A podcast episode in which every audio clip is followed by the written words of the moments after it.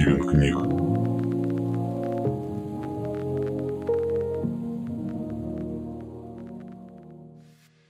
Рина Феникс. Квакни трижды. Это было давно, и сейчас я вспоминаю все с улыбкой. Мы познакомились на улице, когда я шел домой, погруженный в мысли о том, что же приготовить на ужин. Лил дождь, мерзкий, моросящий колючий небесный поток, нудно затянувшийся на полдня. Переходя улицу, я наткнулся на девушку, стоящую босиком в луже. В руках она держала туфли на шпильках, а лицо она запрокинула к небу, бормоча странные ругательства. Я буквально врезался в нее, потому что меня отвлек противный сигнал проезжавшего мимо автомобиля. «Да блин!» – шикнул я, а она в ответ мне улыбнулась. «Я вообще-то тут стою, и это моя лужа. Отойдите в сторону, молодой человек». Сменив улыбку на грозное выражение лица, сказала девушка, продолжая улыбаться только взглядом. «О, а в этой, простите, луже есть что-то особенное? Почему она именно ваша?» Поинтересовался я, не скрывая интереса, пытаясь подыграть ей. «Да», — сразу же ответила она. «В ней мои ноги. Хочешь разделить мою лужу? Квакни трижды». «И что вы думаете?» Я квакнул. Сам от себя не ожидал, но сделал это. Как будто что-то внутри меня щелкнуло. Ну, допустим, ква. Еще. Она снова нахмурилась. Ква-ква. Я произнес это безрадостно, на что девушка расплылась в улыбке. Отлично. Она подвинулась. Становись. Мы стояли так несколько минут, пока она не попросила закрыть зонт. Нас теперь тут двое. Надо расширять болото. И я закрыл. Еще через несколько минут мы оба стояли промокшие и молчали. Потом дождь прекратился. Ну и отлично. Она снова надела обувь. Теперь можешь меня проводить домой. Я опешил. Челюсть сама собой подчинилась гравитации и отвисла. Но я не растерялся и спросил. «Далеко идти?» «Да нет, Тут за углом отличный дворик. И мы пошли. Она вцепилась в рукав моей куртки тонкими пальчиками, как маленькая девочка. Три квартала мы шли вниз по улице и молчали. Каждый раз, когда я хотел заговорить, она поджимала палец к пухлым розовым губам и шипела, как змейка. Потом заговорила сама. «Мы заблудились». Легкие нотки паники в голосе стали более ощутимы, когда она, округлив глаза, стала оглядываться по сторонам. «Как?» «Скажи хоть адрес. Я хорошо знаю город».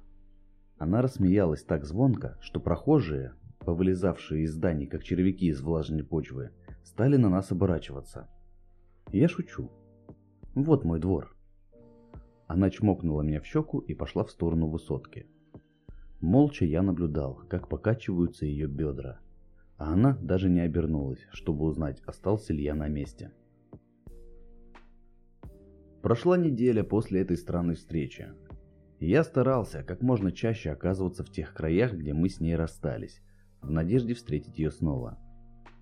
Тогда я оправдывал себя тем, что мой одноклассник Коля живет неподалеку, и надо бы с ним встретиться. Хотя со школы мы практически не общались. Или того хуже, стал ходить в супермаркет, который был в пяти кварталах от моего дома, говоря самому себе, что там продукты более свежие и мое любимое печенье дешевле.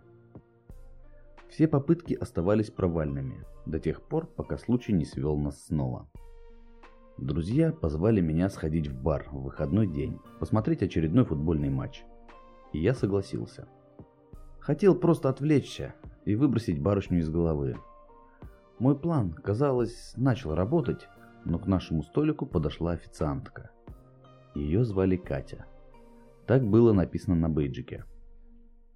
Я даже подавился, когда она похлопала меня по плечу, мол, узнала.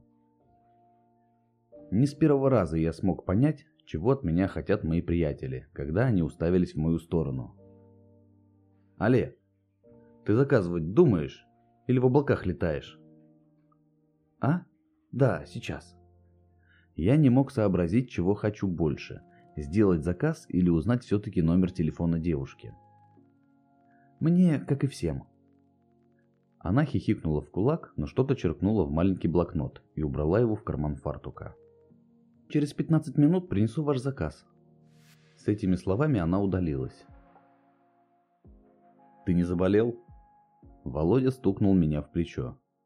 Почему я должен заболеть? Я искренне удивился, ведь вроде все прошло идеально, если не считать моей реакции на девушку. Ты заказал, как и всем, не унимался мой приятель. Ну да, зачем мне отбиваться от коллектива? Но мы все заказали разное, Олег. До меня медленно начало доходить, что только что произошло. Когда Катя принесла поднос с нашим заказом, она нагнулась к моему уху и тихонечко, так, чтобы только я смог ее услышать, прошептала. Я принесла бокал темного. Приятного вечера. Я бессовестно провожал симпатичную официантку взглядом. Она покачивала бедрами точно так же, как и в день знакомства. Володя снова не удержался от подкола, Кажется, наш брутал поплыл. Остальные подхватили его шутку, и она стала главной темой вечера.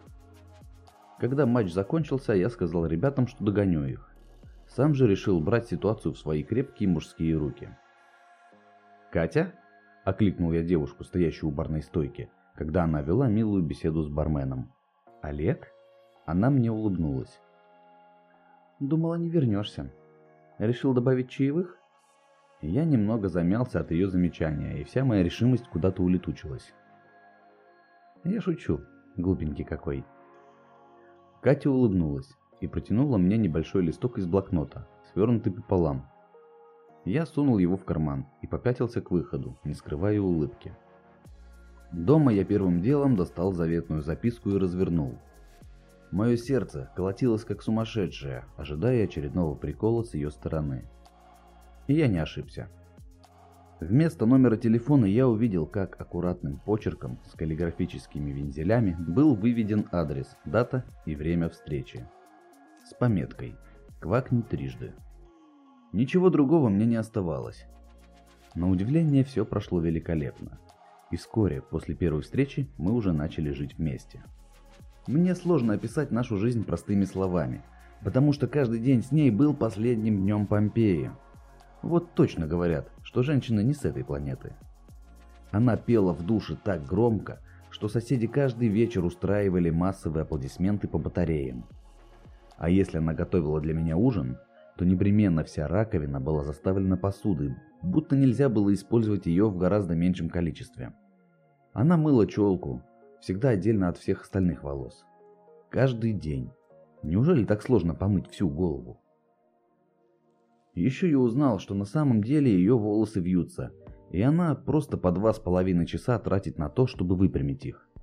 Хотя я сотню раз говорил, что с локонами ей гораздо лучше. Еще она могла найти любую вещь в бардаке за считанные секунды, но никогда в идеальном порядке. Удивительная женщина, которая перевернула мой мир с ног на голову. Однажды она пропала из моей жизни так же внезапно, как и появилась. Просто собрала свои вещи и ушла, оставив на прикроватной тумбочке короткую записку. Все тем же почерком, который я так полюбил. Она вывела одну единственную фразу. Когда соскучишься, квакни трижды. Это было давно. Но я с грустью до сих пор иногда смотрю на тот листок. И выходя в ночи на балкон, с тоской смотрю на небо. И шепотом повторяю одну и ту же фразу – ну, допустим, ква.